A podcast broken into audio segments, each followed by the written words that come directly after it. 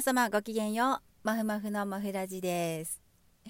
昨日ですねあの学生時代のクラブとか委員会とかの話をしてたら子供の頃のことすごいまた思い出しちゃって 思い出しちゃって。あのね小学校の56年の時の宿題宿題のこと思い出したんですよ。みんなどんな宿題してました？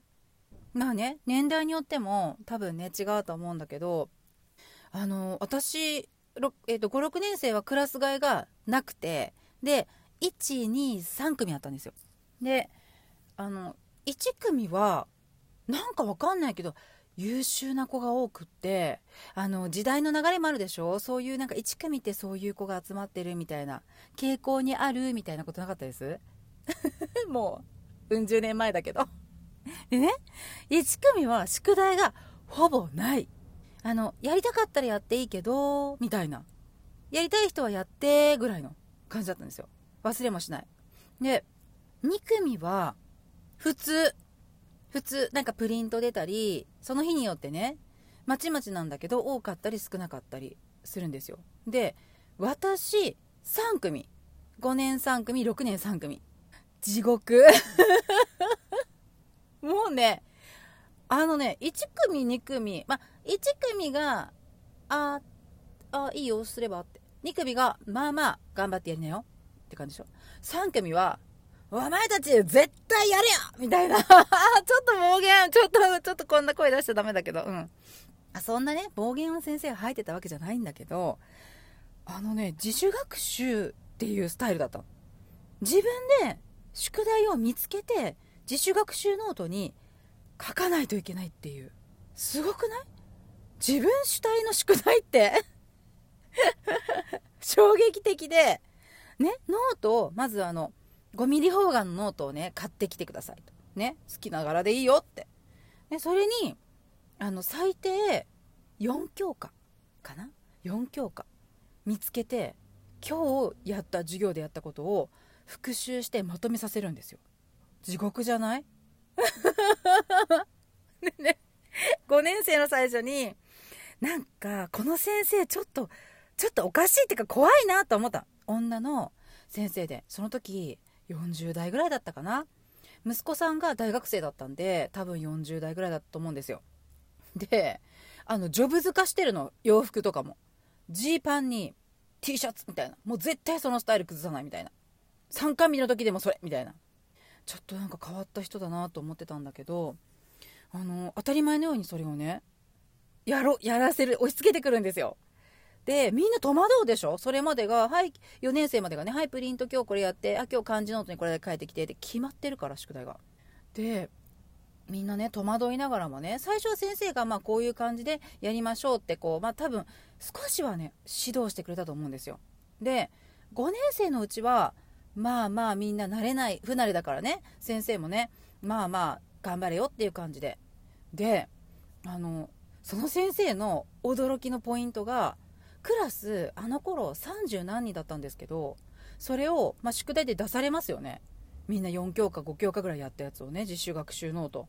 それ学校のあの仕事終わってね家帰るでしょ？そしたら玄関に座ったまま30何人分の丸付けをするんですよ。すごくな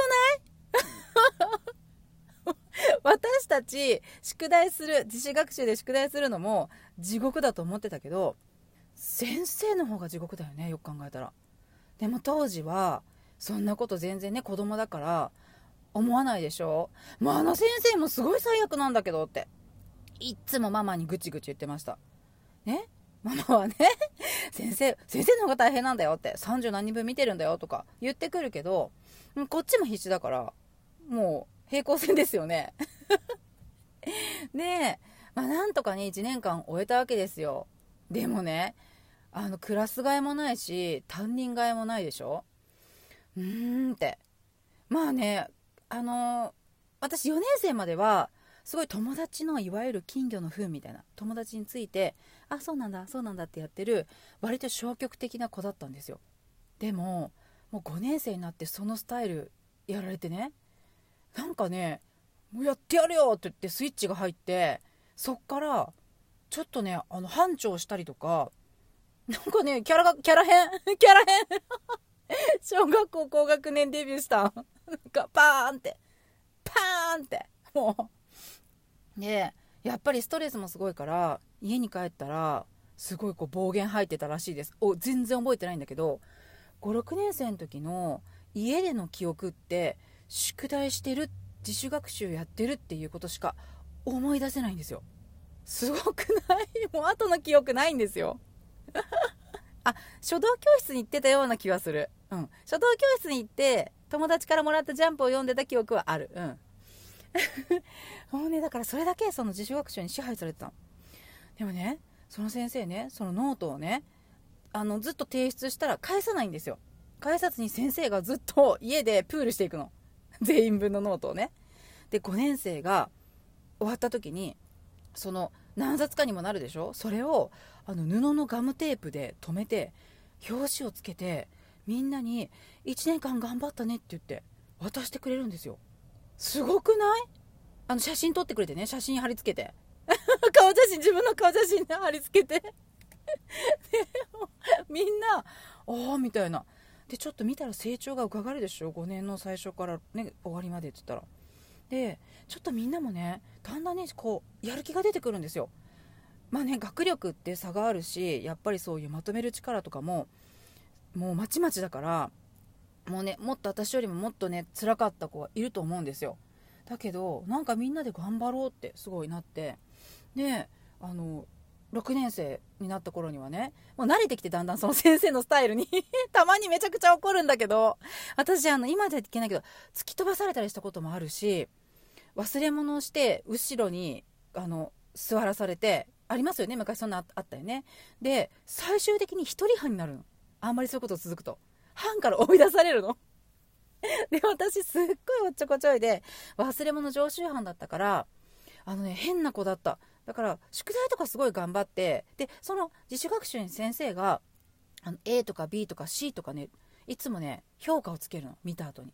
で 6年生に、ね、なってもう中盤ぐらいからはねあの A を超える子が出てきた。WA ね。WA プラス。ね。トリプル A 一番最後トリプル A プラスまでいったからね。すごくない？もうね。で先生が紹介してくれるの。そしたらこんな風にまとめてますよ。なんとかさんはと。ね？参考にしてくださいと。でみんなははあやっぱなんとかちゃんすごいね。みたいな。まあ、尊敬の眼差しみたいなね。あ、ちなみに、あの、前回、あの、昨日話した放送部、放送、放送委員か。放送委員の、あの、3人組は、あの、まあ、私も含め、あの、WA、AWA、トリプル A、あの、常習犯でした。常習犯って意味良くないよね。なんて言ったらいいの？まあ、そういうあのレギュラーメンバーでした割とね。割と頑張る方の子だった。でも忘れ物が多いとか授業中にあくびしちゃうとかで態度が悪いとか言って一人班に追い出されるの。何回一人班になったかなもう。もうみんなあまた一人班になってるみたいな。そう。でまあ宿題はねそんな感じで、まあ、地獄だったんですよ、うん、でもあの中学校に上がった時にものすごい楽だったんですよ。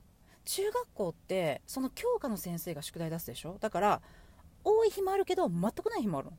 何これすか？みたいな。こっちは構えてん中学校になったらめちゃくちゃ宿題多いぞって。覚悟しないとなって。スカってなるでしょ？で結果何をしたかっていうとそのスカってなった時に自分で復習をしたりとかあの自習勉強をするっていうテスト勉強が辛くならないように前もって暗記をするとかあの暗記のねあのカード作るとかそういうことを勝手にしてるんですよ。すごいでしょ？あの先生すごいんですよだから。でね同じあの6年あ5年3組6年3組だった子たちがその後中学校に上がって、まあ、交流がある子もあるしない子もいたけど確かにサボってる子もいたけどでもその先生に当たってなかったらもっとサボっててもっとできなかったかもしれない。私もその先生のその洗礼を受けてなかったら2年間もねもっとサボってというかその癖づけがねできてないから全然自信もつかないしやっぱり WA トリプル A とかね取っていくとあ私こう復習してねちゃんとこう自分で定着させれてる。だからあのこうインプットしたものをアウトプットして定着するっていう作業を先生はもう叩き込んでくれたんですね。うん、その後に1回お手紙を書いたことがあるんです。先生ありがとうございましたって。中学生か高校生の時に。あの返事はねなかったんですけどまあ多分ね見てくれたんじゃないかなって思うんだけど、まあ、そういう宿題のねあの歴史っていうか思い出しました。うん。ちなみにあの授業授業の終わりにまとめをするっていう地獄もあったんですよ。授業ごとに今日は何パンがあの日直っていうかね担当でで6人ぐらいでしょ範範囲が。したら1時間目から6時間目までを1人ずつ担当するんですよ。はい1時間目国語、ね、国語はなんとかさんがあのまとめます。5分でまとめます。授業の最後に。すごいでしょ？振り返らせてあの発表させて定着させるんですよ。それをずっとやるの。だからもうその日直のねその担当になるともうそのしっかり聞くでしょ？でまた班員があーってなってるといけないから助け舟出さないといけないから班長とか班員はやっぱりよく授業を聞くんですよ。